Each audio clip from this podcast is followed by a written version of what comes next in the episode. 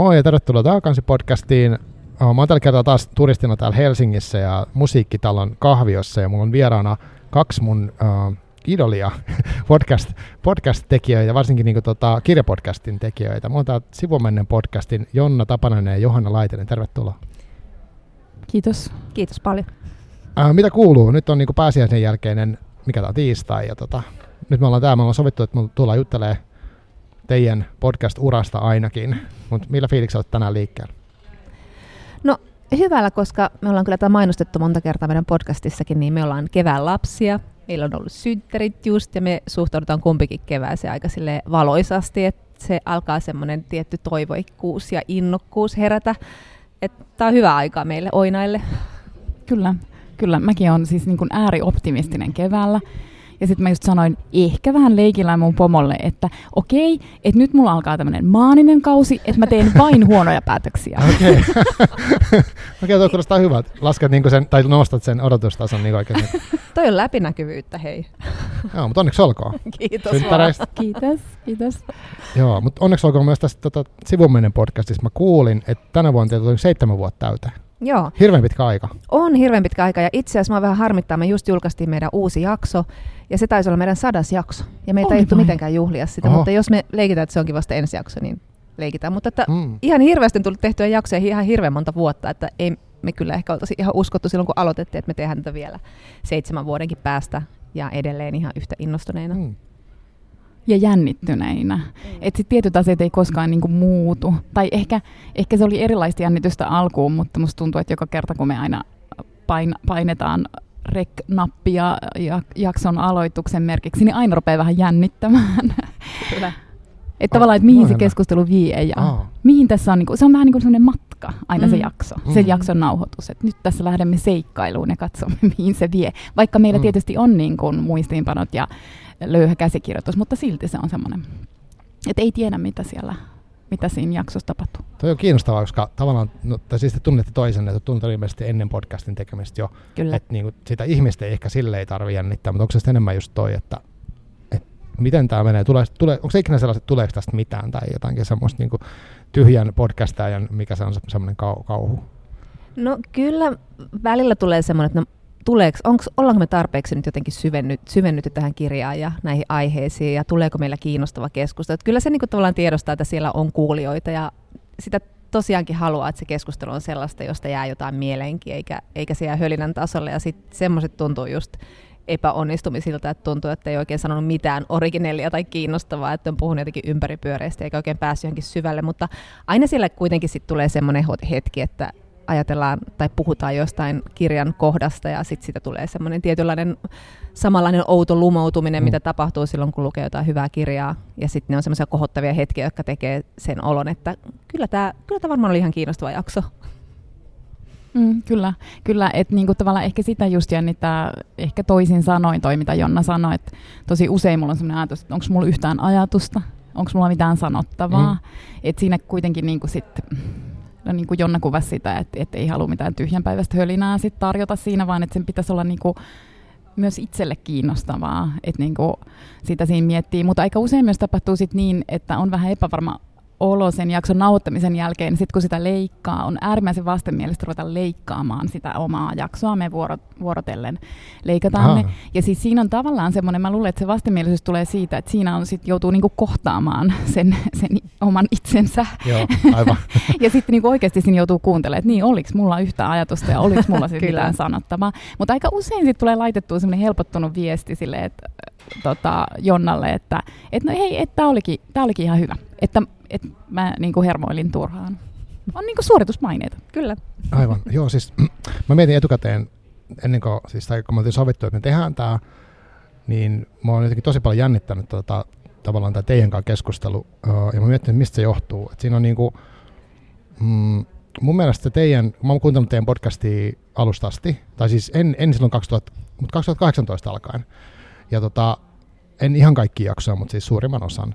Ja jotenkin musta teillä on tosi paljon semmoista painavaa, mietittyä jotenkin, että et, et nämä ihmiset on tosissaan niin kelannut sitä, ja sitten siinä kuitenkin tuntuu, että siinä keskustelun aikana tulee vielä jotain oivalluksia tai sellaista, siinä tapahtuu asioita, että se ei ole vaan sille, että monologina vedätte omat tietyt, että menee, vaan että siinä teidän välikin tapahtuu jotain. Ja sitten kuulostaa niin kuin, niin kuin painavalta, niin mä tulin tänne, että mä mietin, että mitä mä pystyn sanoa, tai jotenkin, että, että voinko minä olla tässä, tiedätkö, samalla. Ja siinä, siinä on semmoinen jännä paine, mä en tiedä, saat sitä niin tämmöisestä kiinni.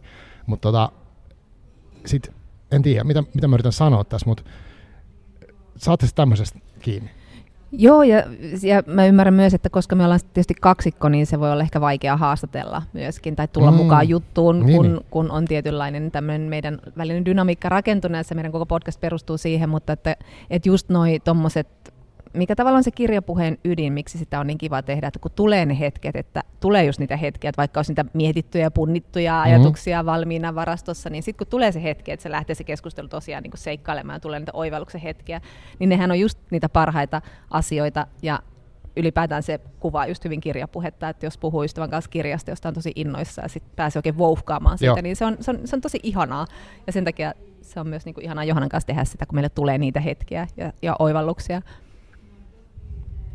Ja niin oikeastaan semmoinen onnistumisen mittari, että mä niinku mietin ehkä e, tänne tullessani, että milloin niinku tulee semmoinen olo, että joku jakso on niinku tosi onnistunut, niin se yleensä liittyy just siihen, että onkin oivaltanut jotain sen jakson aikana, että vaikka siinä on niinku tehnyt sen taustatyön ja tehnyt sen ajatustyön, mutta et sitten tavallaan myös siinä jaksossa tapahtuu jotain, niin kuin mitä, mitä säkin kuvasit tuossa, mutta että äm, aika, sitten tuli mulle vaan mieleen semmoinen ajatus, että kun usein sanotaan, että kirjoittaminen on usein ajattelua, niin sitten mulle tuli mieleen, että itse asiassa myös puhuminen on parhaimmillaan ajattelua. Läheskään aina se ei ole ajattelua, mutta,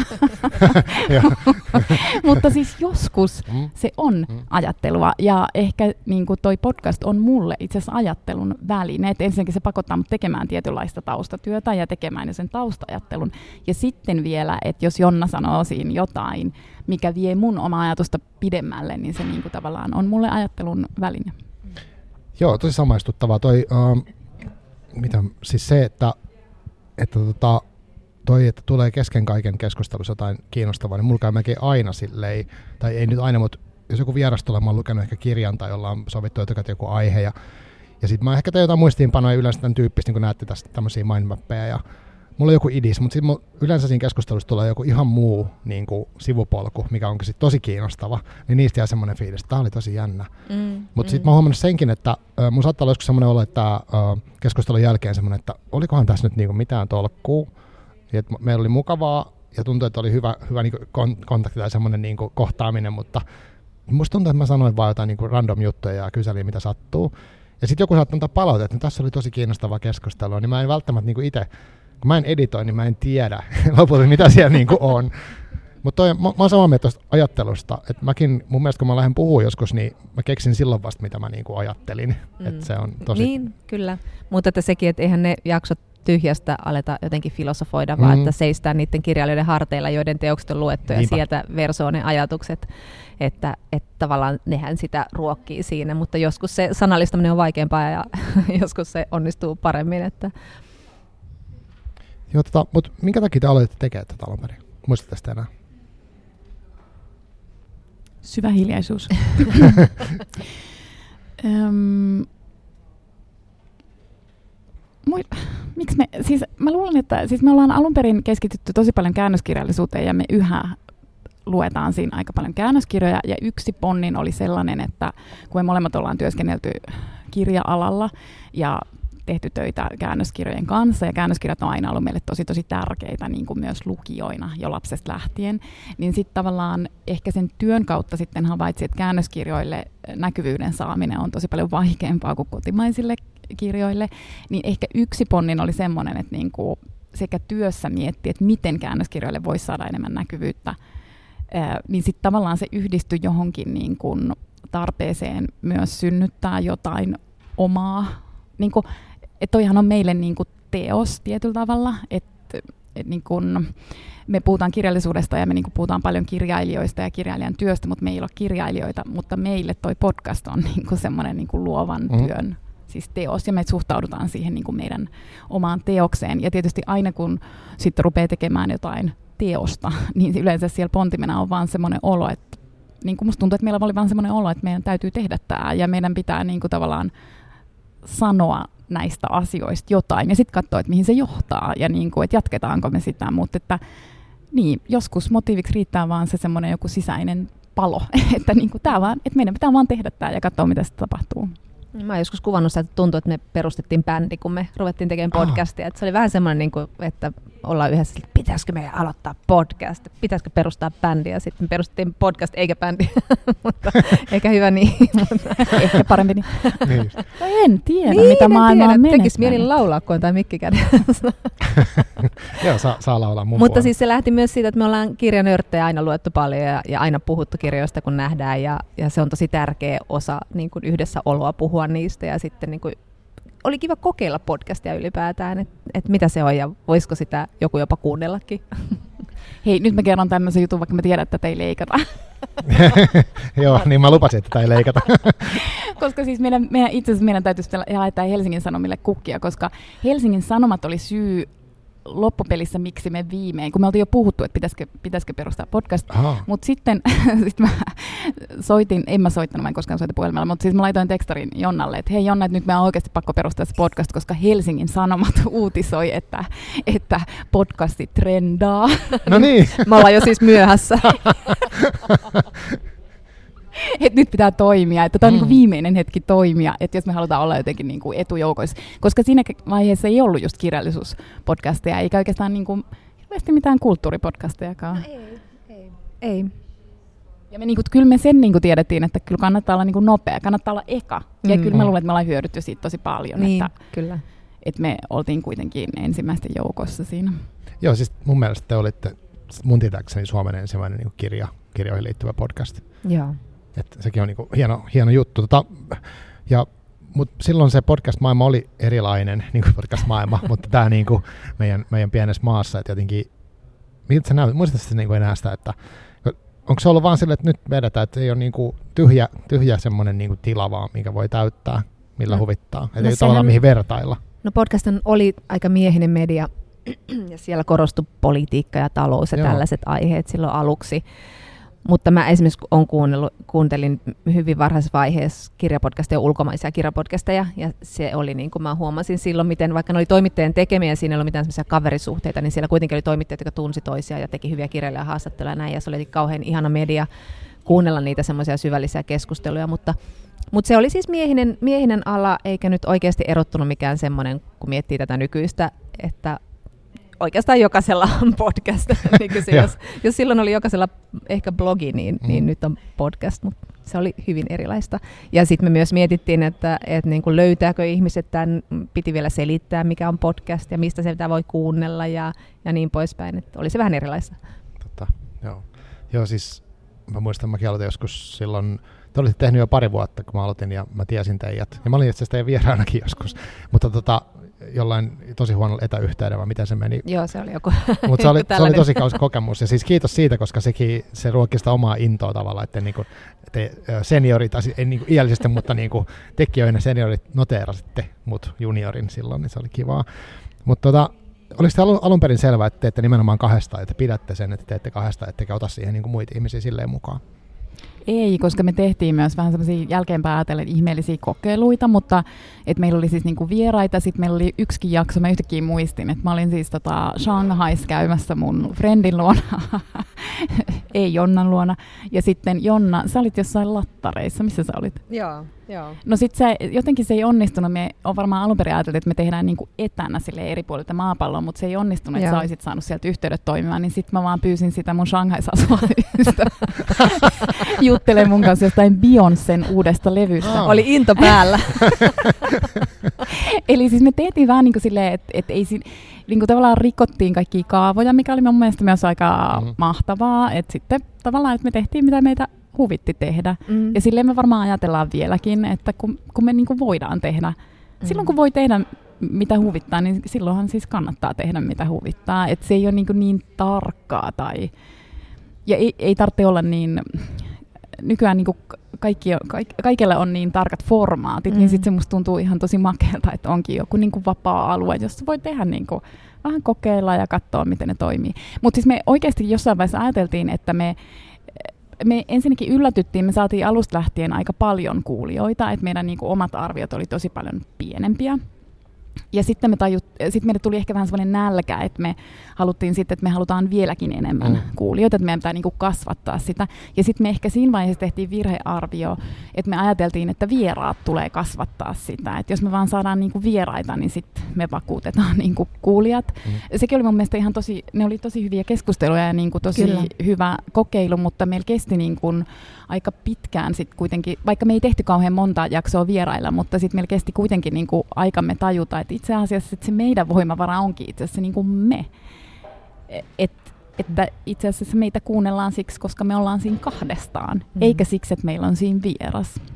Koska ihmiset kuitenkin kiintyy niihin ihmisiin, Joo. jotka on podcastissa, vaan tunti, tunsi heitä tai ei, niin muodostaa heihin vaikka nyt sitten tämmöisen parasosiaalisen suhteen. Joo. Ja sitten on kuitenkin silleen, että ajattelee tuntee about, ja se on kiva kuunnella niitä eri persoonia. Mulla ainakin itsellä ollut täällä tämmöinen suhde podcast-ihmisiä. Ja, ja niin kuin, niin. Mutta olihan ne hauskoja kokeilla, että esimerkiksi Johannes Anjuron haastattelu, tämä ruotsalaiskirjailija, niin hänen haastattelunsa oli mun mielestä tosi antoisa, mutta todella me sitten todettiin, että ehkä tämä se meidän podcastin juttu on se meidän välinen dynamiikka.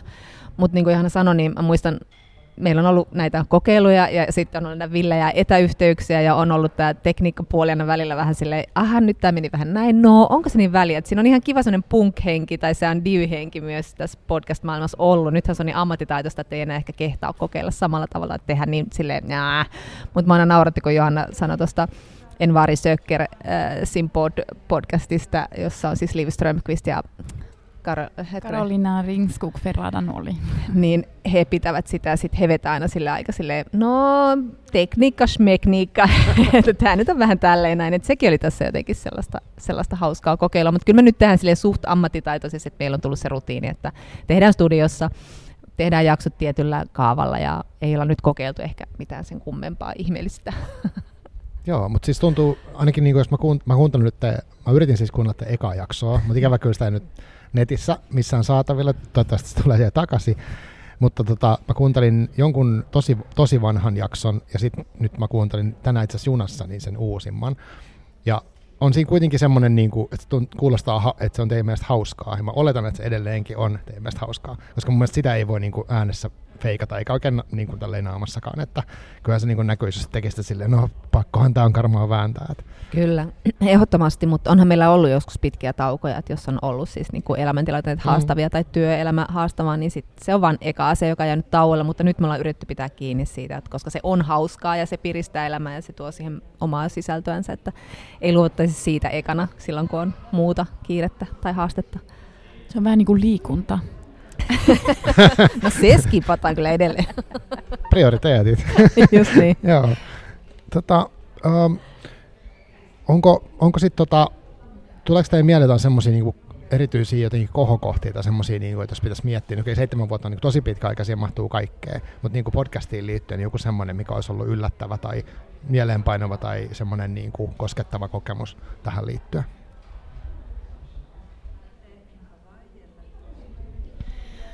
Mulle ei tule yksittäistä, paitsi ehkä sieltä ihan alusta, siis tavallaan se, että minkä mä sanoin äsken, että, että meidät yllätti se, että meillä oli alusta lähtien aika paljon sit kuuntelijoita. Öm, ja se kuulostaa narsistiselta, mutta se ei niinku tavallaan ole sitä, koska se kuitenkin niin kuin kertoo, että mistä tässä on myös osin kysymys, ja mä en ehkä ajatellut sitä alkuun. Että alkuun mä ajattelin, että me ollaan vaan niin kuin kahdestaan siinä. Mutta sitten tosi nopeasti tajua, että hetkinen, että siinähän onkin niin kuin ne, ne kuuntelijat, jotka on niin kuin tosi tärkeä osa sitä tekemistä, että eihän me tehtäisi tätä, jos meillä ei olisi kuuntelijoita. Niin ehkä se on jäänyt vaan mulle. Siis se niin kuin mm. kokemus tavallaan, että kun me katsotaan niitä meidän kuuntelulukuja ja me ollaan silleen, että onko tässä joku virhe tai onko tämä niin kuin, tai siis ei nyt niin isoja ollut, mutta kun me oikeasti ajateltiin, että meitä kuuntelee ehkä 10 tai 20 ihmistä. Kaverit ja, jos ja äiti heti kuuntelikin niin kuin 500 ihmistä sitä ensimmäistä jaksoa, niin on siinä niin kuin tosi iso mm. ero siihen meidän arvioon. Mm. Ja se oli myös just kerto siitä, että ihmiset janoaa sitä kirjapuhetta kuitenkin, että, että onhan siinä meidän ystävyyskin omalla laillaan yksi elementti, mutta että kirjoista halutaan niin kuin keskustella. Ja kyllä mä huomaan, että mä itse kuuntelen vaikka kirjapodcasta, niin mä kiinnostaa ihan vain pelkästään se, että mulle summataan jonkun kirjan juonta. Ja mä oon silleen, Joo, joo. Siis on ihan älyttömän kiinnostavaa. Mä haluan kuulla, että joku kertoo yksityiskohtaisesti jonkun uutuuskirjan juonen ja sitten sit siitä keskustellaan. Niin en mä tiedä, onko mitään parempaa aihetta tai teemaa, mistä mä itse haluan kuulla. Et sitä selvästikin janotti ja tarvittiin. Että nyt, nyt on toki niin kuin podcasteja, on Zoom podcasteja, on paljon muitakin niin kuin kirjapodcasteja ja, ja, ja niin poispäin. Ja, ja Instagram on täynnä kirjapuhetta muutenkin ja BookTok ja kaikki tämmöinen, niin, niin sitä riittää. Mutta, mutta että ei sitä liikaa edelleenkään ole. Joo, toi on musta kiva ajatus, että mäkin olen väliin miettinyt sitä, että, että mä oon verrannut ihmisiä, jotka tekee just jonkun kanssa. Nobel Podcast esimerkiksi se tekee kahdestaan ja moni muu, ja tota, että, että olisiko mulla kivempaa, jos mä tekisin jonkun kanssa, mutta sen mä mietin, että en mä tee ikinä yksin, että mä teen aina jonkun kanssa, niin me tehdään tää, niin yhdessä tämä, mm. mitä tässä ikinä tehdäänkään, ja sitten tosiaan, niin kun mä oon tehnyt tosi monen ihmisen kanssa tätä, niin, niin sehän on niin semmoinen kollektiivinen jotenkin jännä kuvio, plus että sitten ne ihmiset, jotka kuuntelee, niin Onko teillä paljon semmoista niinku kommunikaatioa niiden kuulijoiden kanssa? että Keskusteletteko te niinku livenä tai jonkun netin välityksellä? Että, tai tiedätte te, ketä ne ihmiset on, ketä kuuntelee? No Instagramhan on sen mahdollistanut, että tiedetään ja saadaan oltua yhteydessä, mutta kyllä ihan niin kuin kylillä tulee joskus sanomaan ja huikkaamaan jotain, niin se on ollut ihan hauskaa kyllä. Ja ehkä ne ei, tota, mutta siis se on tosi tärkeää myös, että, että sitä saa sitä niin kuin, semmoista, yhte- mä en tiedä onko se niinku kuinka tiivistä yhteydenpitoa, koska mm. me itse asiassa tänä vuonna Jonnan kanssa annettiin haastattelu, oliko se kotivinkkilehdelle, ja sitten siinä haastattelussa me just, siinä puhuttiin niinku yhteisöllisyydestä podcastin ympärillä, ja sitten sitten me just sanottiin, että me ei itse asiassa olla kauhean hyviä siinä yhteisöllisyydessä, koska sekin vaatii niinku aikaa. Mm. Ja niinku, että että ei me sitten aina niin kuin vastata välttämättä kauhean nopeasti, mutta kyllä me niin kuin noterataan, se, se on meille tosi tärkeää, mutta että just, että me ollaan siinä aika huonoja suoraan sanottuna siinä yhteydenpidossa. Ja sitten me sanottiin, että et tota, eikä me uskota, että se tulee muuttumaan. ja sitten sit me tarkastettiin sitä juttua, se tuli meille tarkistettavaksi, ja siinä vaiheessa se oli vielä siinä niin kuin kuvatekstissä se juttu. Sitten me naurattiin tosi paljon, koska, koska se on myös niin kuin totta, ja siinä oli jotain niin kuin freesiä, että se ei ollut niin kuin ylimielinen kommentti, vaan että se, se oli niin. oikeasti, se on niin kuin realiteetti. Mut niin, sit paukut sit... pannaan jaksoon, ja se some vaatii oikeasti siis oman Joo, työpäivänsä sit siihen, että ei vaan ole Mutta lopulliset jutussa se oli otettu pois, että me oltiin pettyneitä, koska se oli kuitenkin niin hauska, kun se, se oli niin rehellinen. Se oli tosi rehellinen kommentti. Että me oikeasti tiedetään myös, että me ollaan vähän huonoja siinä. Mm. Mutta, mutta, et joo, mutta se kuitenkin niin kuin kuvastaa sitä, että kyllähän siellä se yhteisö on. Ja se yhteisö on aktiivinen. Jos me ollaan siinä huonoja, niin se yhteisö ei sitten niin kuin ole mm. huono siinä niin. yhteydenpidossa. Ja siis kyllähän siellä, niin kuin, kyllä me kuullaan, että siellä nyt me puhuttiin Lydia Sangrenin kirjasta, ja sitä oli toivottu meiltä. Sitten me päätettiin, että no luetaan tämä, kun tätä on nyt kerta toivottu, että, että kyllä se, niin kuin se vaikuttaa myös siihen, mitä tekee ja millaisia kirjoja haluaa käsitellä. Että... Joo. Aluksi teillä oli tosi paljon, tuota, puhutte, jos kirjoista oli mieleen, niin tuosta, no nyt mä unohdin se kaveri, se taistelunityyppi. Knausko. Joo, Mutta viimeksi, viime jaksossa, mitä mä kuulin, niin ennen tätä tuoreinta, niin puhuitte isosta vihkosta. Se lämmitti tosi paljon mieltä. Että se oli semmoinen kirja, mikä on tehnyt tosi ison vaikutuksen aikana. Että Kyllä. Luin sen, ja nyt se on tullut, tullut tosiaan uudestaan, tai uutena jotenkin painoksena tätä vastaavaa suomeksi. Kyllä, ja ne jatko-osatkin suomennetaan, Onneksi. mikä on kiva. Joo, joo. Sivuju- se oli ihan täysin sivujuoni. Mulla oli semmoinen mieleen, että mä unohdin tosiaan aluksi, kun mä yleensä kysyn, että, että voisi tästä esitellä itteni jotenkin, niin mä unohdin tehdä sen. Mä vaan ihan kamalit, että kaikki tietää teidät. Pitäisikö nyt tehdä tähän väliin joku tämmöinen nopea esittely? Että ketä te niinku ootte tai mitä täällä teette? ketä nämä tyypit on? on puoli tuntia puhuttu. Vaikein kysymys. Seuraavaksi varmaan kysyt, mikä on sun suosikkikirja? Ei, sitä mä en kysy. Mä, mä inhoan sitä kysymystä. Mutta jos te pitäisi jotain sanoa tuonne noin niinku takkakainen kuulijoille, ketä niinku ootte, niin mitä haluaisitte kertoa? No ehkä mä voin kertoa itsestäni sen verran. Mä oon siis Jonna Tapanainen ja no, tehnyt media-alalla ehkä enimmäkseen urani, mutta joka tapauksessa tämä meidän Sivumennen podcast on johdattanut mut nykyiseen ammattiini osaltaan, eli mä oon siis audiotoimiston luova johtaja ja tuotan podcastia käytännössä päivätyökseni, ja tässä on niin yksi syy siihen, varmaankin ehkä suurin, suurin sellainen. Mä, tota, mä mietin, kun olemme tässä musiikkitalossa ja tähän tulin suoraan tuolta junalta, niin olen junan tuoma, niin kuin Jonnakin. Älä Jonna yritä pilkata. Nyt kuule. Olen junan tuoma, mutta, tota, mutta mulla menee ehkä sitten niin päin, että mun ammatti on johdattanut minut tekemään tätä podcastia, koska äh, mä oon nykyään kustantaja, ähm, vastaan käännetystä kaunokirjallisuudesta ja tietokirjallisuudesta kummeruksella. Ja, ja tosissaan vapaa-ajallinen teen oikeastaan sivun mennen podcastia. luen ja teen sitä podcastia. Kuulostaa hyvältä elämältä.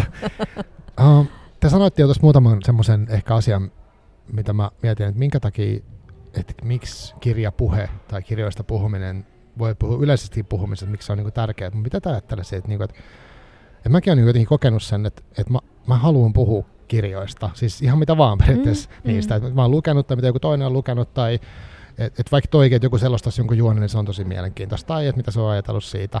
Ja mä haluan niinku kuullakin sitä. Jotenkin se on jotain, siinä on jotain tärkeää, mitä mä haluan niinku jakaa muiden kanssa.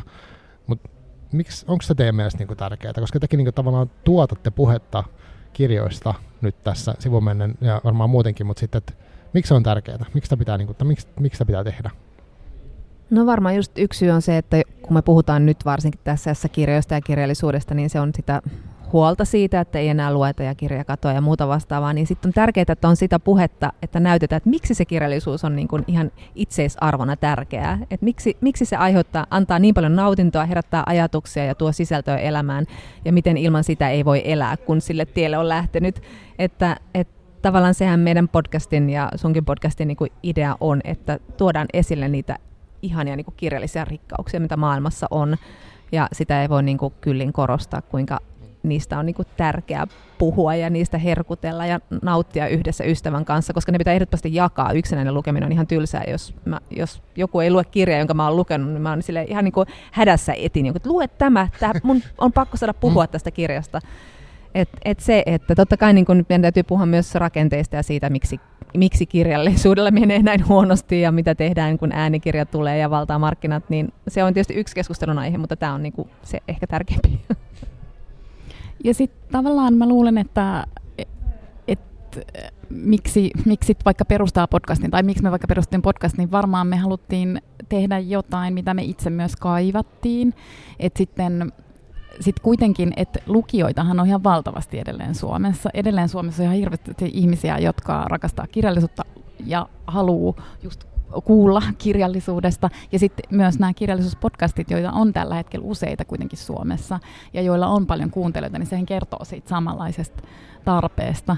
Mutta ehkä niinku puhekirjoista, en mä tiedä, vähän niin kuin lukeminenkin niin että se on niinku tapa olla tässä maailmassa. Ja niinku se, että sä ylipäänsä että sä kuulet sit puhetta kirjoista, niin kuin Jonna sitä kuvasi tosi hyvin, että pelkästään se, niinku, että sä saat kuulla jonkun juonikuvauksen, niin voi olla tosi merkityksellistä niinku kuuntelijalle, niin se on niinku tapa osallistua ikään kuin kirjallisuuteen, niin kuin tavallaan semmoisena aika isona eksistentiaalisena niin kuin olemisen tapana, että sit sä olet osa jotain oikeasti tosi paljon suurempaa, ja me ollaan usein Jonnan kanssa kuvattu sitä niin kuin lukemisen kokemusta, että se on niin kuin aika, aika hurjakin, se on melkein niin kuin fyysinen kokemus, että kun, sit, kun sä luet, niin se niin kuin tavallaan yhdistyt osaksi jotain tosi paljon isompaa, koska susta tulee niin kuin ikään kuin ajatusten ketju, tai sä liityt niin kuin johonkin ajatusten ketjuun, ja sä niin kuin ylität siinä niin kuin ajan ja paikan.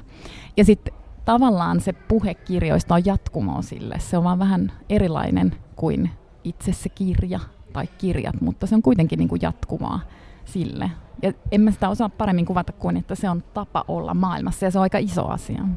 Niin Tämä on hyvin, hyvin kuvattu ja sitten siinä on jotain sellaista myös kaivattua tähän tällaiseen individualistiseen aikaan, että siinä niinku tavallaan oma minä häivyttyy, kun menee osaksi sitä, sitä kirjaa ja sen maailmaa, vaikkakin tietenkin kaikkien lukemaan se heijastaa omaa identiteettiä ja omia kokemuksia, mutta kuitenkin että siinä, siinä on jotain myös niin kuin todella raikasta.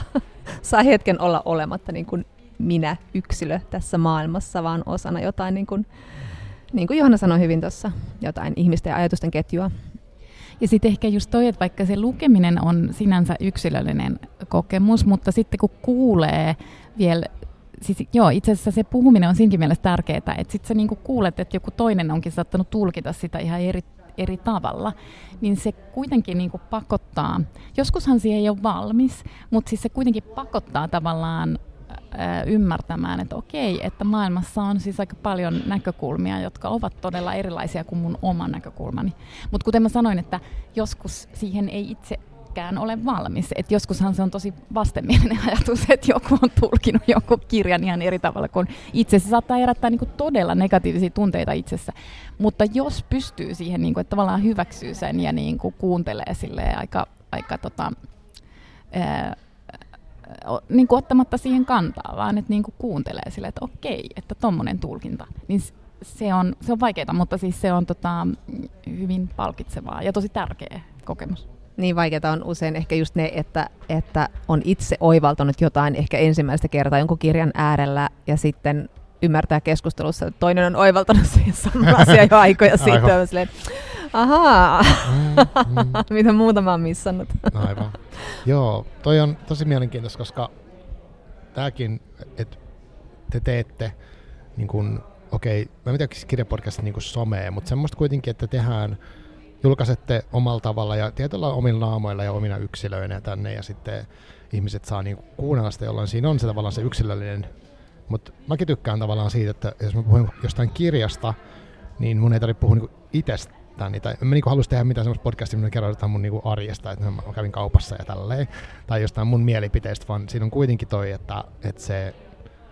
Että okei, mä voin kertoa omia ajatuksia, mutta ne liittyy sitten siihen... Tai mä tykkään tuossa ajatuksesta, että ollaan sen päällä tai sitten ollaan semmoista, semmoista verkostoa, missä kaikki viittaa toisiinsa, niin kuin keskustelut viittaa toisiinsa tai puhu, kirjat viittaa toisiinsa ja tämmöistä, niin siinä on siinä on mukavampi olla jotenkin. Mm, mm. Kyllä, ja sitten totta kai me tuodaan vähän henkilökohtaista elämää ja miksi vaikka joku kirja on puhutellut hirveästi jossain, M- mutta mä vähän varon sitä, mä oon aika kova liikuttuja, kaikki ei ole liikuttuja, mutta siis mä itken tosi herkästi niin kuin kirjan tai elokuvan tai minkä tahansa äärellä.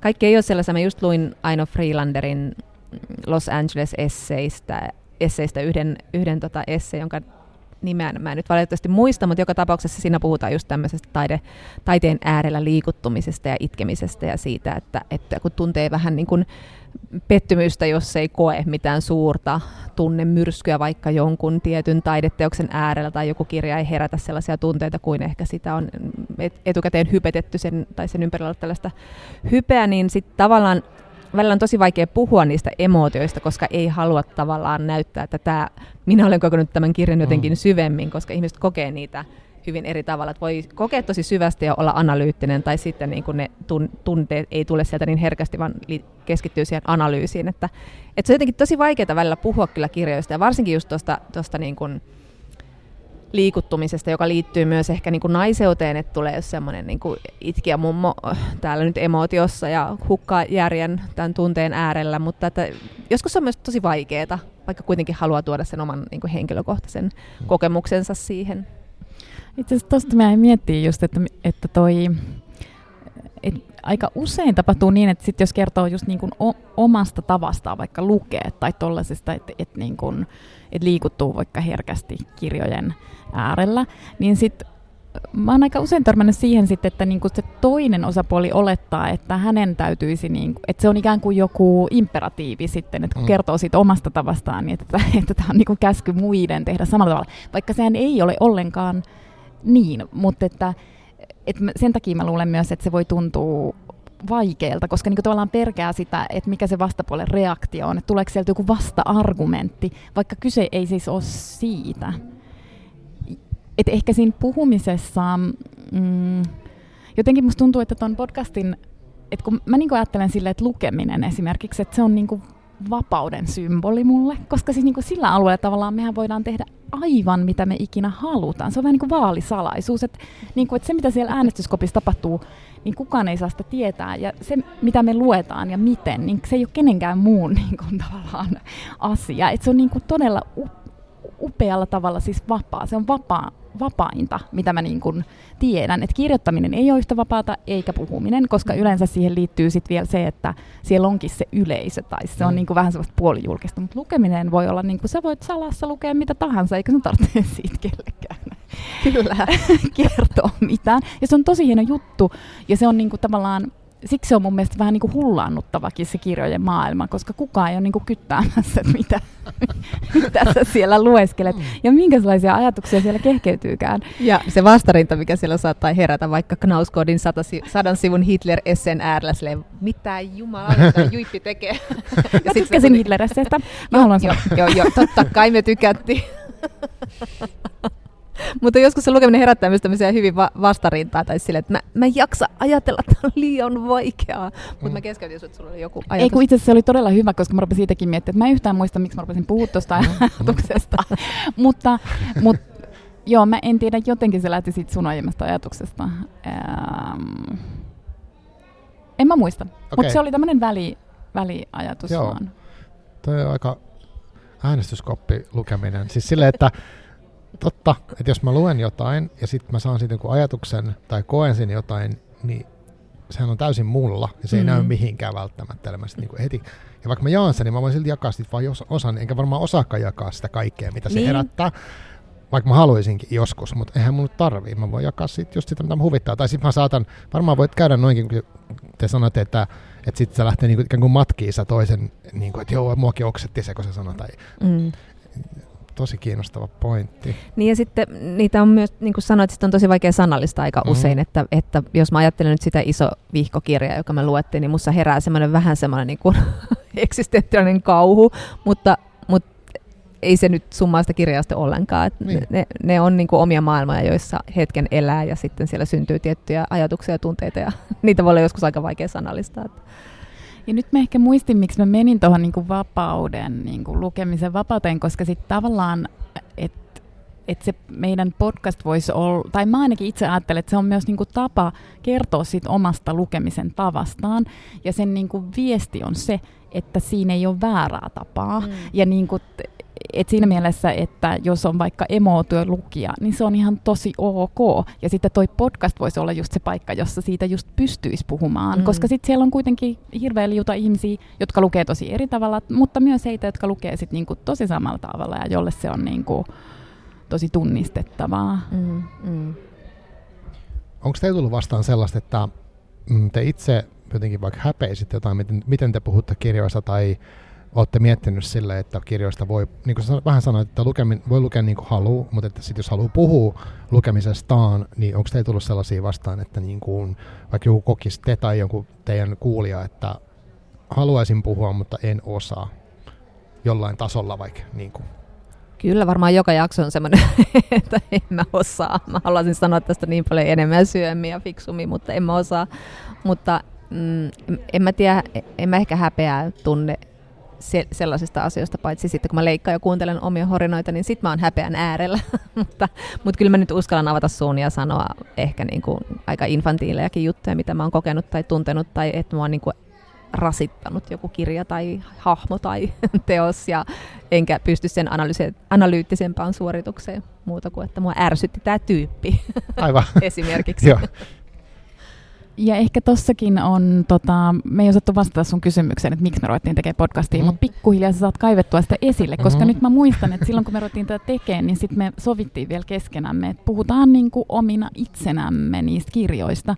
Just niin kuin, äh, tota, että meille, meidän ei tarvitse osoittaa jotain oppineisuutta tai meidän ei tarvitse niin kuin puhua kirjoista jonkun niin kuin kirjallisuustieteen termein, mutta, mutta varmaan kyllä mä luulen, että mulla itsellä on, mä oon niin ehkä myöhemmin tajunnut, että sekin on ehkä jotain luo, luokkahäpeää tavallaan, että, että, että en ole syntynyt niin kuin kirjallisuuspiiriperheisiin ja, ja tota, itse asiassa olen niin kuin valtiotieteellisestä tiedekunnasta on kyllä lukenut siis kirjallisuustieteitä vähän, mutta et en, ole, niin kuin, tavallaan, en koe olevani itse asiassa niin kuin ollenkaan sille koulutuksen puolesta omalla alueellani, niin sitten kyllä mulla on kestänyt siis vuosia ikään kuin kannustaa itseäni siihen, että kyllä minäkin voin näistä niin kuin puhua ja kyllä, kyllä mä niitä voin niin kuin analysoida ja kyllä, niin kuin, kyllä se kuitenkin niin kuin luonnistuu ja se on ihan ok käyttää siihen myös niin kuin omaa sanastoa.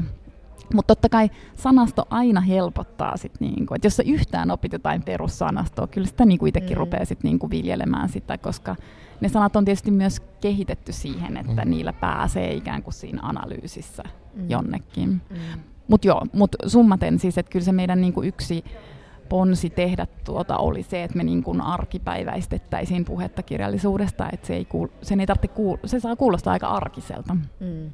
Mutta kyllä mä sitä rakastan, kun ihmiset osaa, niin kuin, että et, mekin ollaan luettu paljon kuitenkin ja monenlaisia teoksia ja niin poispäin, mutta sitten mulla ainakin on niin siis suoraan sanottuna huono muisti. Et sitten sit kun mä koen sen semmoisen yhteyden jonkun kirjan ja jonkun toisen kirjan äärellä, niin sitten mä oon jo unohtanut sen seuraavalla viikolla. Et mä rakastan sitä, että kun ihmiset osaa laittaa kirjan johonkin historialliseen perinteeseen ja siihen, että se, sellaisessa mä haluaisin olla parempi.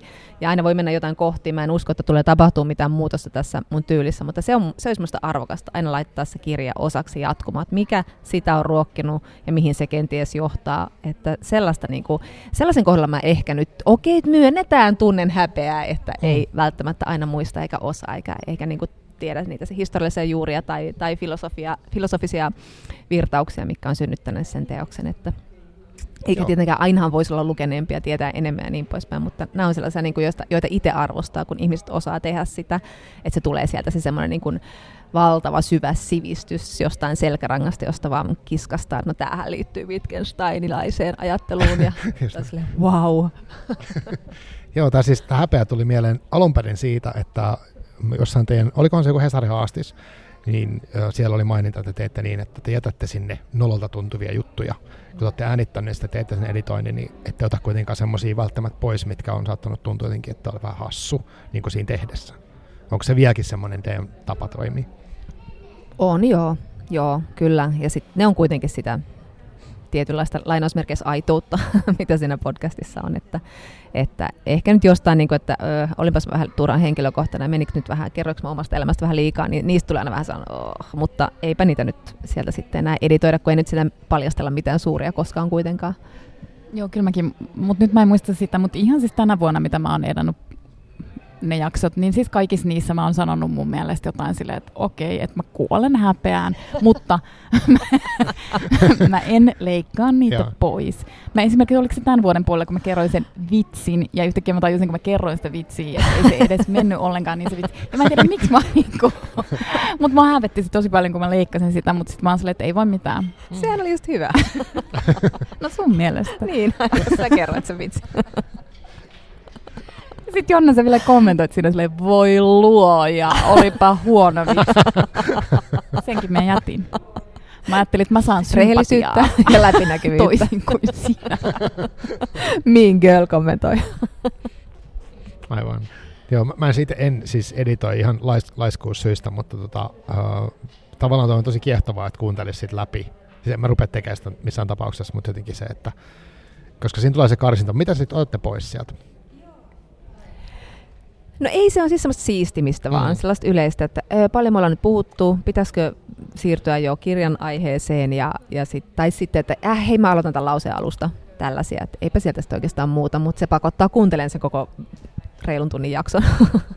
Mutta mustakin tuntuu, että mä leikkaan yhä vähemmän ja vähemmän sieltä, koska sitten niinku ehkä alkuun saattaa olla, että me siistittiin jotain taukoja sieltä pois. Kyllä mä saatan nyt, jos siellä on tosi pitkä pitkä tauko, niin sitten ottaa siitä pois, mutta en läheskään yhtä tarkkaan, kun sitten mä oon sille, että sekin tavallaan kuuluu siihen, että siellä miettii jotain juttua pikkusen pidempään.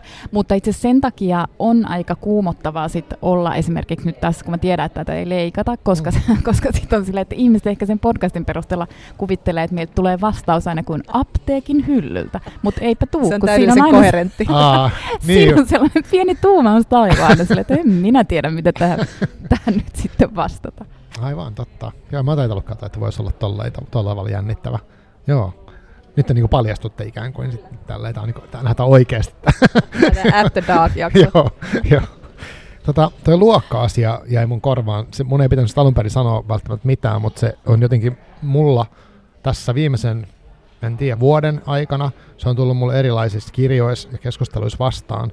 Ja mä oon miettinyt, että se liittyy kyllä kirjapuheeseenkin tosi voimakkaasti, että just mä tunnistan, mä itse kanssa niin duunari pe- pe- perheestä ja duunarivanhempien lapsia tota, kotona on lukenut kyllä, ja mä oon kirjastoa, mutta tavallaan en ole kokenut eläväni semmoisessa niin kuin, semmoisessa sivistys, kellonnut semmoisessa sivistys niin kuin uima-altaassa, missä jotkut on, ja jotenkin siinä tunnistan yhä edelleen sitä, että vähäsen, että mi- miten voi puhua, ja sitten, että toisaalta, että mä en myöskään haluaisi ikinä, että se mun kirjapuhe, mitä ikinä se onkaan, olisi sellaiset, että se on vaikeaa kuunnella. Mm. Joku, ketä ei ole tottunut kuulemaan sitä. Ymmärrätte mitä tarkoitan? Mm. Mitä ajatuksia teille tulee niin tästä luokasta ja kirjapuheesta mieleen? No musta sanoit se hyvin, että se ehkä se yhdistyy just kirjapuheeseen ja se on ollut pinnalla nyt jonkun vuoden täällä Suomessa ja, ja se tulee, kirjailijat käsittelee sitä paljon ja se luokkakeskustelu on ollut tietysti monissa maissa vähän edempänä kuin Suomessa, jossa pitkään varjeltiin sitä ajatusta, että meillä ei ole yhteiskuntaluokkia, että mahdollisuuksien tasa-arvo ja sitä rataa, että, että et siihen on niinku herätty täällä aika myöhään, mutta kyllä se on ollut just kirjojen ruokkimaa ja kirjailijoiden ruokkimaa ja just sitä, että saako olla kirjailija, jos, se, jos ponnistaa vaikka duunariperheestä tai saako kirjoittaa sellaista aiheesta ja autofiktio puheessa se luokkakysymys on myös yksi asia, että, että siinä on selkeästi vähän sellainen asetelma, että omaa napaa kaivellaan ja, ja sitten se sivistys seuraa perässä tai jotain vastaavaa.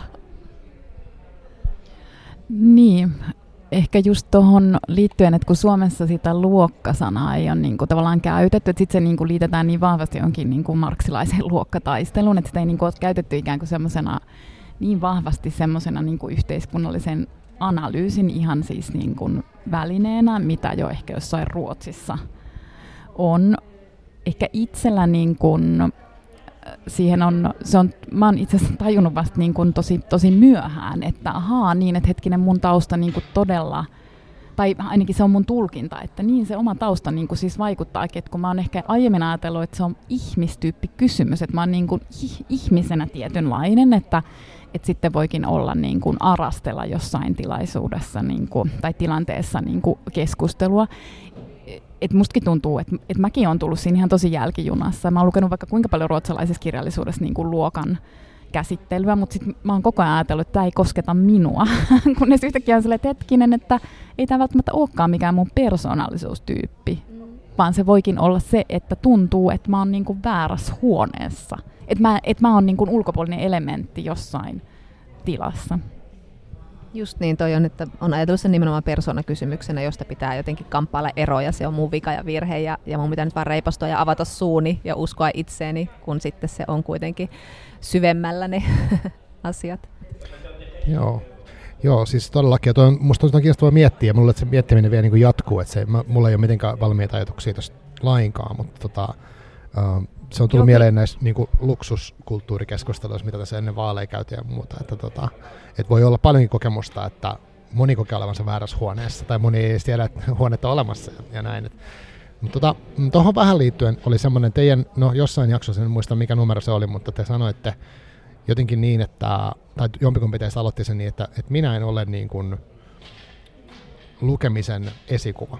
Ja et ei kannata sillä tavalla seurata, että, että minulta saa nyt vaikka niin kuin tietyllä lailla filtteröityy välttämättä sitä kirjaa ja näin. Niin, uh, onko teillä jotain tuollaisia, niin kuin, onko tullut paineita tässä podcastia tehdessä, kun te sanoitte, että teillä on ollut alusta asti jo suht niin kuin vakiintunut tai ka- koko ajan kasvava kuulijakunta, uh, eli jollain tavalla te olette niin kuin esikuvia ja vaikuttajia sellaisia, niin tota, miten te koette sen niin kuin teidän vaikutusvallan uh, ja semmoisen niin kuin vastuun nyt just tässä, että vaikka sanoo niin, että, että ei kannata kaikkia lukuvinkkejä ottaa ihan sellaisena suosituksena tai vastaavaa. Mitä mieleen tulee tuollaisesta?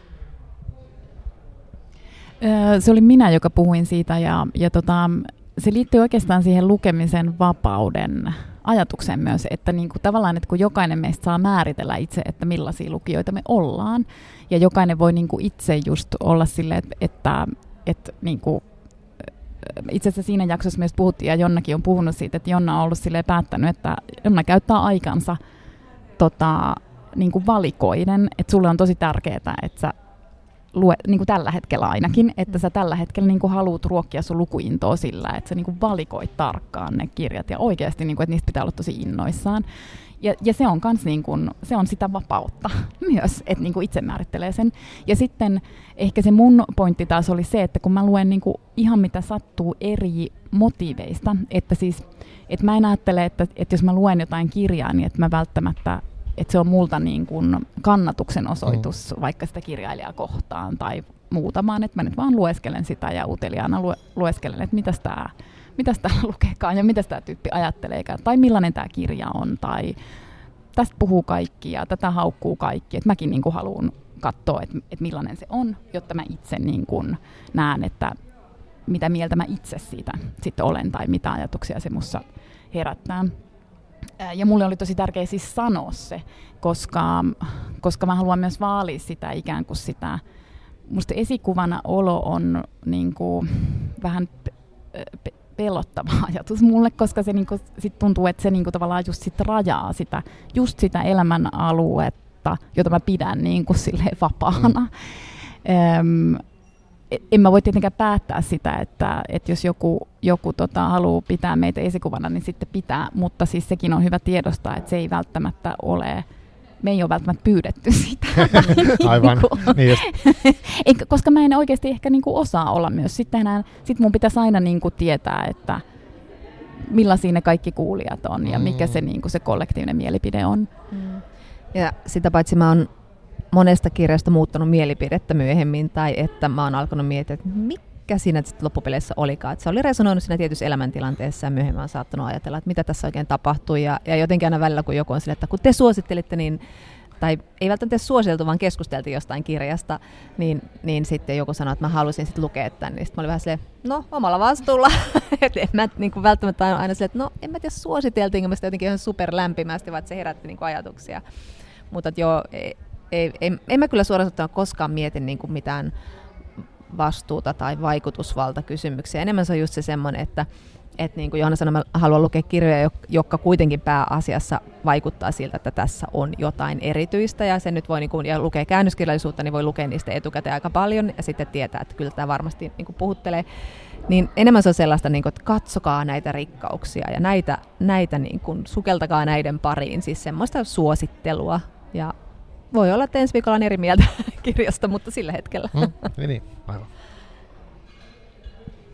Hetkinen, tuli joku ajatus ja nyt se minulta sitten karkasi.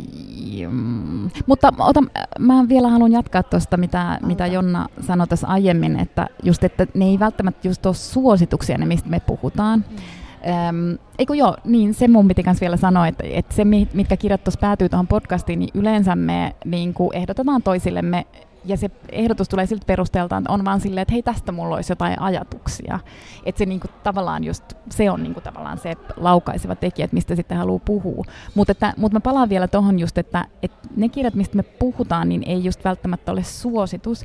Ja se on niin kuin, mä itse huomaan, että mä oon yrittänyt eh, niin kuin vuosi vuodelta vähemmän ja vähemmän itse asiassa kertoo mun niin kuin, mielipiteitä sinänsä kirjoista että niinku tavallaan puhekirjoista on eri asia kuin mielipiteet kirjoista, koska mielipiteet ei itse asiassa tunnu ainakaan mulle kauhean luontevilta. Ehkä just mitä tuossa Jonna sanoi, että musta tuntuu, että kun mun mielipide vaihtuu ihan koko ajan, että loppujen lopuksi mä oon silleen, että en mä edes tiedä, mitä mieltä mä oon niin kuin suurimmasta osasta asiasta, koska mä oon yleensä vaan silleen, että aa, kiinnostava ajatus, ehkä olenkin tuota mieltä, tai tuollakin on kiinnostava ajatus, ehkäpä olen sittenkin tuota mieltä, että, että jotenkin itse en yritä kertoa mielipiteitä, vaan ehkä analysoida sitä, mitä lukee, tai käsitellä jo, jotenkuten muutoin sitä, mitä, mitä lukee. Ja mun mielessä niillä kahdella asialla on todella, todella iso ero. Ja sen takia mä joskus just yllätyn, kun joku tulee sanomaan, vaikka saattaa tulla sanoa, niin kuin antaa palautetta ja sitten just sanoa, että,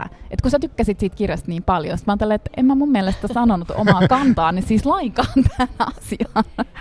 Kyllä, ja musta tuntuu, että aluksi oli vähän semmoinen paine, että se kuului semmoisen kirjapuheeseen, että pitää sanoa jossain vaiheessa, että mitä mieltä sitten oli. Että, mutta tämä oli tosi viihdyttävä kirja ja kansi lukee, jos tykkää tällaisista sukusaagoista, mutta sitten huomaa, että on koko ajan karsinut niitä enemmän ja enemmän pois, koska että no, tässä nyt on juteltu tunti, että päätäpä sen perusteella, että tykkäätkö Joo. ja kiinnostaako aihe.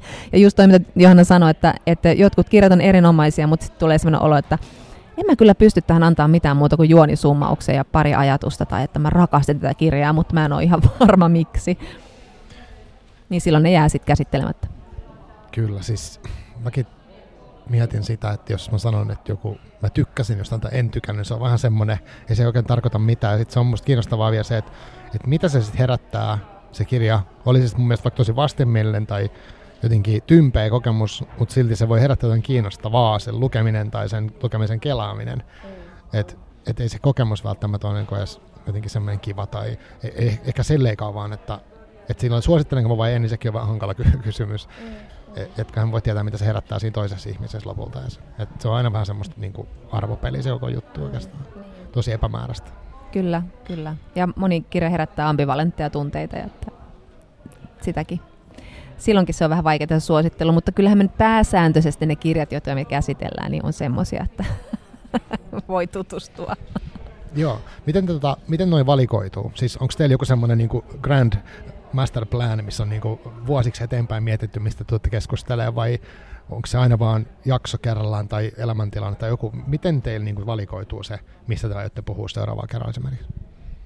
Kyllä me yleensä katsotaan äh, kirja äh, niin kuin kausittain, eli kevään alussa katsotaan, että mitäs, mitäs siellä onkaan niin kuin tulossa ja, ja sitten taas kesällä tai syksyn alussa. Mutta sitten totta kai me myös reagoidaan, että sitten kirjoja ihan törmää myös muulloin kuin silloin, kun kustantamot julkaisee kirjakataloginsa. Että sitten vaan niin kuin kiinnostuu jostain kirjasta ja, ja sitten haluukin puhua siitä, mutta niin kuin Jonna tuossa aiemmin totesi, että käännöskirjoistahan me saadaan jo etukäteen muitakin kautta tietoja, että jos seuraa brittien tai jenkkien kirjallisuuskeskustelua tai ruotsin kirjallisuuskeskustelua, niin sit niinku sitä kautta on jo yleensä joku ennakkotieto. Ja niiden kautta yleensä sit on niinku joku kiinnostus. Et, et, niin, oikeastaan se tulee sieltä ne meidän niinku kiinnostukset. Me tiedetään, että okei, näistä kirjoista on kes- käyty tosi kiinnostavaa keskustelua vaikka kansainvälisesti, niin sitten yleensä me poimitaan sellaisia. Tota, Tuosta mä haluaisin kysyä paljon, tai siis en tiedä välttämättä paljon, mutta te voitte paljastaa mitä haluatte, mutta kun mä kuuntelen teitä, niin mulla tulee aina semmoinen, että okei, te olette seurannut tänne tämän keskustelun ja siitä ja tätä, ja sitten on tuota sarjaa ja monta kirjaa, niin miten te teette sen? Et miten te pysytte, millä tavalla te seuraatte jotain vaikka tiettyä kirjakeskustelua, tai mitkä teidän lähteet on? Et mitä kautta te pysytte ikään kuin ajan tasalla siitä, mikä on teidän mielestä relevanttia tässä kirja, kirjameiningissä yleensä? Jaa, toi onkin hyvä kysymys ne on moninaisia ja erilaisia ja aika rajoittaa. Tietysti paljon enemmän haluaisi seurata, mutta, mutta siis ehkä mulla nyt on valitettavankin jenkki- ja brittipainotteista, että olisi tosi mahtavana seurata vaikka keski-eurooppalaista kirjallisuuskeskustelua, että mikä siellä, niin kuin, mistä siellä puhutaan ja kuka on kuuma nimi ja, ja niin poispäin, mutta, mutta mulla on nämä valitettavasti nyt lakkautettu New York Timesin Book Podcast, josta mä on joka kerta aina mainitsen sen, mutta se on ollut mulle tärkeä. Ja sitten esimerkiksi Atlantic-lehti ja New York, tällaiset mediat, joissa puhutaan kirjoista, niin ne varmaan. Ja sitten toisillemme me suositellaan TV-sarjoja, tsekkaa tämä ja tässä on tämä teema, ja koska TV-sarjoja ihan valtava määrä ja, ja elokuvista olisi tietysti kiva puhua enemmän, mutta, mutta me yritetään pitää ne jaksot tuntisina, niin aina jää yli paljon aiheita. Hmm. Ja mä luen päivittäin Dagens Nyheterin tota, siis ruotsalaisen päivälehden, ja sitä kautta päätyy myös niin kuin tosi usein, tota, ruotsalaiset toimittajatkin seuraa ihan todella tiiviisti kansainvälisiä tuulia, siis sekä politiikassa, mutta myös kulttuurissa, niin se on oikeastaan mulle siis semmoinen väylä, mitä kautta niin kuin pääsee kyllä hyvin perille, mutta totta kai mä luen sitten jotain Guardiania ja seuraan tietyt niin kuin jenkkilehdet myös tilaatteko niitä niin kuin, siis ihan maksullisia jotain tiettyjä ulkomaan medioita, tai mitä, mitä kannattaisi, jos haluaisi jos haluais, niin kuin, saavuttaa tuon teidän seuraamisen tason, niin mitä kannattaa tilaa? Ei tarvitse suositella, mutta... Mä niin jotenkin häkelle, seurataanko me niin kiivi, no, se kiivaasti siltä. ehkä kun sinne tipauttaa yhden artikkelin ja yhden TV-sarjan ja kirjan, niin, niin ehkä se, tuntuu paljon, joo. Mutta ky- kyllä mä ainakin luen mielelläni tämmöisiä artikkeleita, mutta, mutta tota, ei mulla mikään tiivis mediaseuranta, joo. ja kyllä mä maksan siis just Atlantikista ja New York Timesista ja joskus joo. New Yorkeristakin. Ja siis Insta on loistava väline, koska siellä voi seurata näitä kaikkia medioita. Ja, tota, ja sit sitä kautta voi myös ostaa yksittäisiä artikkeleita tietyistä niin kuin mestoista, ettei tarvitse tehdä sitä niin kuin kuukausitilausta. Mutta se Dagens Nyheter mulle tulee niin kuin digitaalisena, mutta, että, et sitten mä ostan oikeastaan niin kuin irtoartikkeleita. Ja sitten meidän kuulijat myös tuntee meidän maun, että meille tulee usein vinkkejä, että luitteko tämän kiinnostavan Knausgårdin esseen New Statesmanissa, Statesmanissa, joka me tietysti heti tunnollisesti luettiin. Kiitos niistä.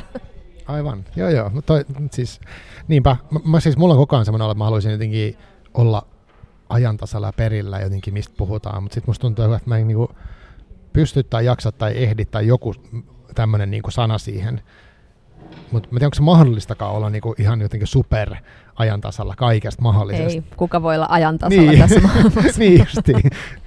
Et ehkä se on epärealistinen niinku ajatuskin. On, on, mutta se on myös tuskastuttavaa, koska mä tunnistan tuon tunteen, että haluaisi lukea ja haluaisi enemmän ja enemmän ja enemmän, mutta ei vaan voi.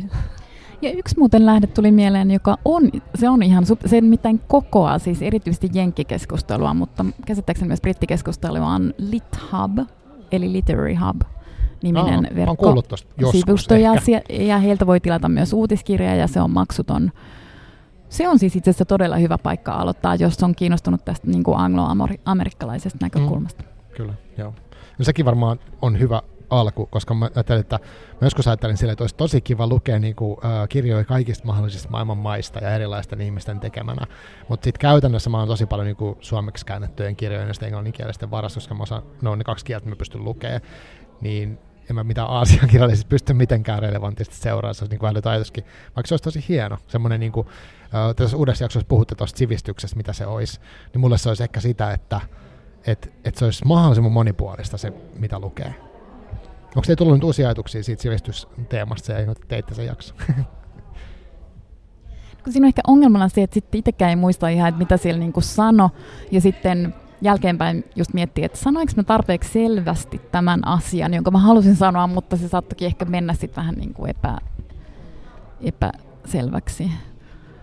Tai jäädä itsellekin, itsellekin vähän Niin, en mä tiedä, onko sitä, siitä muuta kuin että vahvistunut itsellä se, että tietenkin sivistyminen on ollut itselle tärkeää ja, ja se on ollut osa tätä luokkahäpeästä eroon pääsemistä myös, mutta että että siinä on ollut se nautinnollisuus, mutta sitten samalla myöskin se semmoinen, että, että onhan se nyt epäreilua, jos ihminen sivistyy vain, jos sillä on resursseja sivistyä mm. siihen, sivistyä, eli että, että niin kuin Suomi voisi olla sivistysvaltio ja tukea ja puhua taiteesta arvona ja, ja niin kuin Johanna sanoi siinä jaksossa, niin kuin olla barrikadeilla kivijalka kirjakauppojen puolesta ja, ja niin kuin ketjuuntumista vastaan ja nettikauppoja vastaan, mutta, mutta ei meillä valitettavasti ole sellaista, sellaista henkeä, että, mm. että varjelemme tätä sivistysvaltiota ja, ja tuomme kulttuurin kaikkien ulottuville, että, että voi löytää sieltä sen kipinä ja innostuksen ja ihastua johonkin taiteenlajiin, joka jää ihan täysin vieraksi vain, koska ei koskaan pääse sen äärelle. Ja kirjat nyt valitettavasti voi olla yksi sellainen asia, joka koko ajan enemmän ja enemmän on sellainen, jonka äärelle ei tulla kaiken tämän muun metelin ja, ja mylläkän keskellä. Joo, mutta mun, mun tuli siitä jaksosta siis mieleen semmoinen kokemus, mutta tota, 2015 muistaakseni kävin opiskelen avoimessa yliopistossa niin kuin kasvatustiedettä. Ekalla introkurssilla tai ekalla kurssilla se oli tosi semmoinen innostunut opettaja. Ja se antoi meille tehtäväksi miettiä, mitä sivistys tarkoittaa. Ja mä muistan vaan siitä sen, että kuin innoissaan se tyyppi oli siitä sivistysasiasta, että, että hänelle se oli jotenkin semmoista, niin kuin, tai mulle jäi siis mieleen, että se on semmoista niin kuin, jotenkin semmoista ilosta uteliaisuutta. Että just mitä säkin vähän sanoit, että katsokaa mitä aarteet löytyy. Mm. Niin kuin, että se fiilis, eikä siinä ole yhtään mitään semmoista niin kuin enää ikään kuin erilaisia tasoja tai pönöttämistä tai sellaista niin kuin tietyllä tavalla, että pitää saada joku mustavyö jostain, että voi puhua vaan enemmänkin sitä, että, että Aa, tällaistakin on, että menkää katsoa. Että, että siitä mä tykkäsin tosi paljon ja se on jäänyt mulle niin kuin sellaiseksi uh, johtotähdeksi se tyyppi. Mä en muista hänen nimensä, mutta se oli niin vaikuttava se hänen niin kuin ilmaisu ja se tapa puhua. Tuollaista on ihania, kun jollakin on joku herättänyt jonkun palon. Ja aika usein jollain kirjailijalla on ollut se yksittäinen äidinkielen Joo. opettaja ja, ja just luokkaretkestä puhuneet Susanna Alakoski ja kuka se toinen oli, kun me puhuttiin, ja me tajuttiin, että kummallakin on ollut semmoinen niin kuin just joku 13-vuotiaana joku äidinkielen opettaja, joka on sanonut, että jonkun esseen perusteella, että sinusta voisi olla aineesta, ja sitten se niin kuin avaa yhden Joo. maailman, jota ei tiennyt, että voisi koskaan sitä kohti mennä. Mutta ehkä sitten sivistyksestä tota, tulee just se, mitä säkin Marko tuossa kysyit aiemmin, että miten niinku aika riittää sitten kaikkeen. Että et ehkä se sivistys on myös silleen vähän niinku musertava ajatus, koska, koska siis uteliaisuutta varmasti niinku riittää, mutta sitten, että mihin, mihin sen niinku aikansa sitten käyttää, koska maailmahan on täynnä ihan superkiinnostavia asioita. Mm. Ja Jonna puhui siinä jaksossa just siitä, että kun tulee vaan semmoinen olo, että haluaisi tietää tosi paljon niin kuin kaikesta kaikkea. Ja mä kerroin ennen kuin me ruvettiin haastattelemaan tätä, että mäkin olen ruvennut tuossa opiskelemaan sovelluksen avulla Italiaa. Ja sitten mä ajan että tämä menee nyt ihan hukkaan, kun en mä kuitenkaan tätä niin hyvin opi, niin mutta onhan tämä nyt sinänsä ihan kiinnostavaa nämä alkeetkin tässä opetella.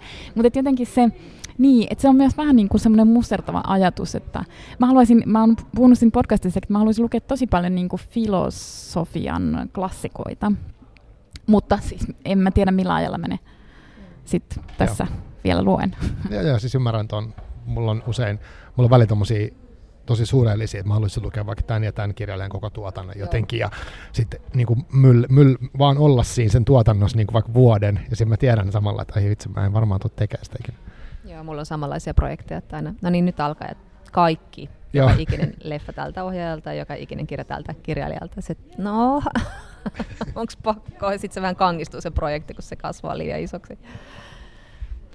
Tota, mulla tuli semmoinen mieleen tuosta, kun uh, te olette nyt seitsemän vuotta tosiaan tehnyt, ja ilmeisesti olette vielä jatkamassa sivun mennä podcastiin, niin mm, jos saisitte toivoa, niin kuin, että mitä ihmiset muistaisivat podcastista tai minkälaisen jäljen teet tästä niin kuin maailmaan tältä teidän podcastilla, tältä kaikella tekemisellä, mitä se ympäri, niin onko teillä siitä ideaa? Mitä te toivoisitte, että jäisi mieleen? Tai mitä, mit, miten maailma muuttui sivumenen podcastin ansiosta paremmaksi? No ei se muuttunut, mutta voin toivoa silti, että, että ihmisille jää se sellainen tommonen, ehkä mikä sulla oli tämän opettajan kohdalla, tai joku, joku semmoinen, että ne sytytti jonkun innon jostain kirjasta tai, tai että lukisi enemmän. Ja on sekin ollut ihan kiva palaute, että ihmiset, jotka ei ehdi lukea ja kokee vähän siitä syyllisyyttä, niin ne ajattelee, että ne pysyy kuitenkin kirjakeskustelussa vähän mukana, kun ne kuuntelee. Ja on semmoinen olo, että, että niin kuin pääsee osalliseksi jostain, johon ei välttämättä ole vaan aikaa eikä voimavaroja sitten lähtee ihan, ihan syvällisemmin, niin, niin musta se on ollut kivaa. Ja se itse asiassa riittää ihan pitkälle. En mä tiedä, onko sulla Joona jotain kivipaasi tuohon Oodin viereen. Ei, kun mä oon samaa mieltä. En mä, en mä, tota, en mä usko, että me ollaan muutettu maailmaa tai että me tullaan sitä muuttamaan. Mutta että, että mä oon tosi iloinen, että jos se on niinku paikka, jos se noin tunnin mittainen jakso noin kolmen viikon välein, mitä se nykyään ilmestyy. Että jos on niin kuin joku paikka, jos on ainakin jollain tavalla hyvä olla. Että eihän me aina olla mitenkään välttämättä hyvän tuulisia. Me ollaan välillä myös surullisia tai ahdistuneita. Että ei me niin kuin mitään feel goodia välttämättä tarjota. Mutta että jos meidän seurassa on niin kuin tunnin ajan niin kuin haluu olla ja ei oikeastaan meidän seurassa, vaan niin kuin kirjojen seurassa, niin sit mä oon kyllä niin kuin tosi onnellinen. Noi on iso juttu.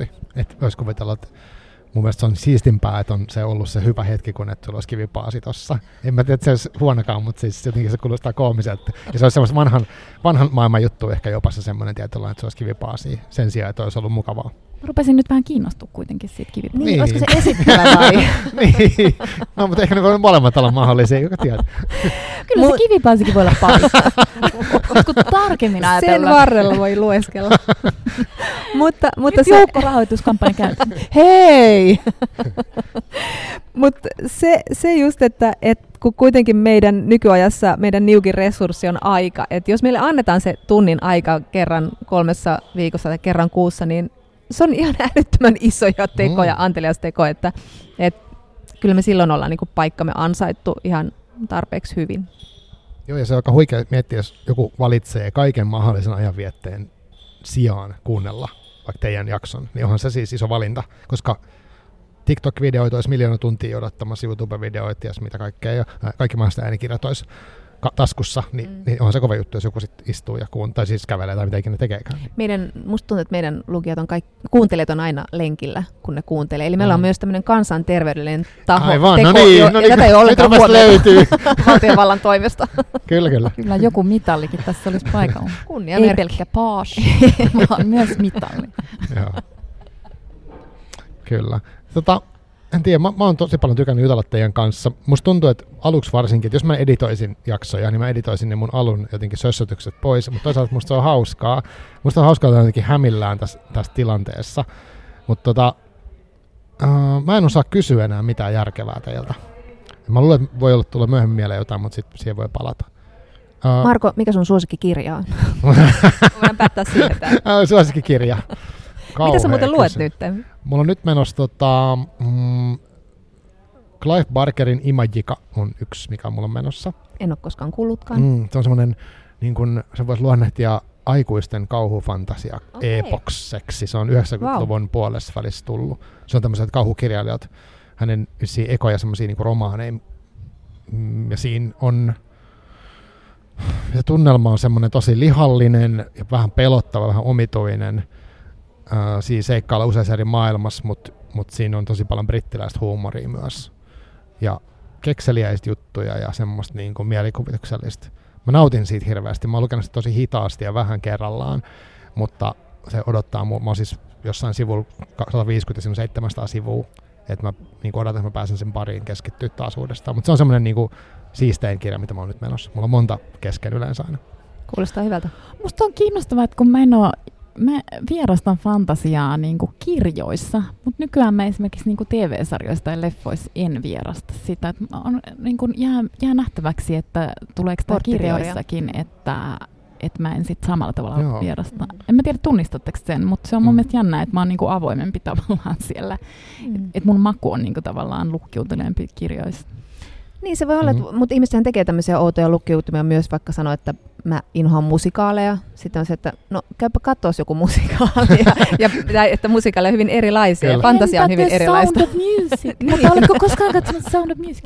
Itse asiassa mä en ole koskaan katsonut Sound of Music, Musicia, voin tunnustaa. Mä en tiedä miksi, mitä on tapahtunut. Joo. Mutta mä, mä oon aina tykännyt mm. fantasiasta ja mun mielestä niin taas kauhufantasia kuulostaa just hyvältä, koska ehkä Stephen King oli yksi semmoinen, joka johdatti vähän siihen, että ei kaikki tarvi olla niin realistista. Joo, joo, se joo. oli vähän se on portti sellaiseen, ja sitten mä tykkään tämmöisistä kauhukirjailijoista, niin kuin tota Shirley Jacksonista ja näistä, joissa joo. kauhussa nyt tietysti fantasia on tietysti yksi elementti, mutta niin, joo. Joo, ja määritelmät on hankalia, mutta noin mä sen luonnehtisin, että tämä olisi tämmöinen. Onko teillä jotain lukuvinkkiä, tai ei lukuvinkkiä, mutta jotain, mikä nyt on menossa, mikä on, tuntuu kiinnostavalta, vaikka et ole vaikka lukenut loppuun? Mä luen tällä hetkellä sitä Mihail Shishkinia, jonka sä oot Jonna jo lukenut ja me tullaan puhua siitä. Onko se Neidon hius?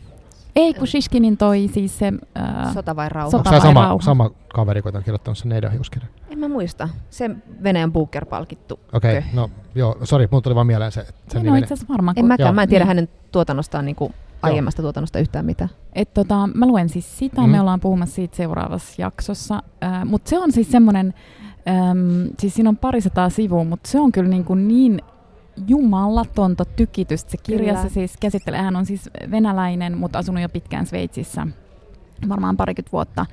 Ja on jo pitkään yrittänyt länsimaat saada ymmärtämään, että millainen mies Putin on. Ja nyt tietysti hänen asemansa on aika toinen puhua siitä, ja niin kun, hän voisi olla vahingon iloinen tai, tai jotenkin tota, sanoa, että mitäs minä sanoin. No ehkä hän on sanonutkin niin, että mitäs minä sanoin. Mutta joo, hän käsittelee siinä niin kuin Venäjää ja myös länttä, mutta erityisesti niin kuin Venäjää. Mutta se on, se tota, mä tein sen lupauksen itselleni vuoden alusta, mä luen 50 sivua per päivä, mutta sitä mä en siis pysty lukemaan 50 sivua, koska mm. se on niin täynnä myös tietoa. Mm, siis että sitä ei niinku tavallaan pysty aivot käsittämään, ainakaan mun aivot ei pysty käsittelemään sitä. Ihan niin sama, paljon. ja tämä on vähän nyt semmoinen kirja, että, että mä vähän mietin, että mitä sitä pystyy puhumaan, koska se on jotenkin, se on, mutta sitä haluaisi puhua.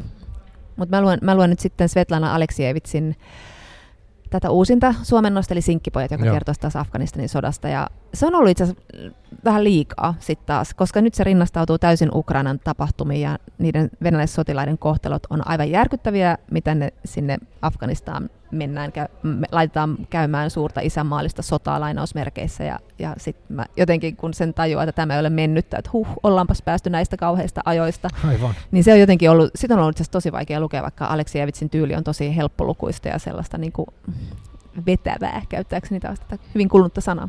Mutta saa nähdä, pystymme puhumaan kummastakaan kirjasta. Joo, ei ole mitään, no ei ole semmosia, niin kuin, ei ainakaan feel good kirjoja ehkä. Ei, ei. Aleksievits, joo, mä oon jo miettinyt, että mä en pysty lukemaan mitään hänen kirjoittamansa nyt just, mutta se, se Chernobyl-kirja oli tosi mahtava. Mm, kyllä. Yes. Tota, kiitos teille.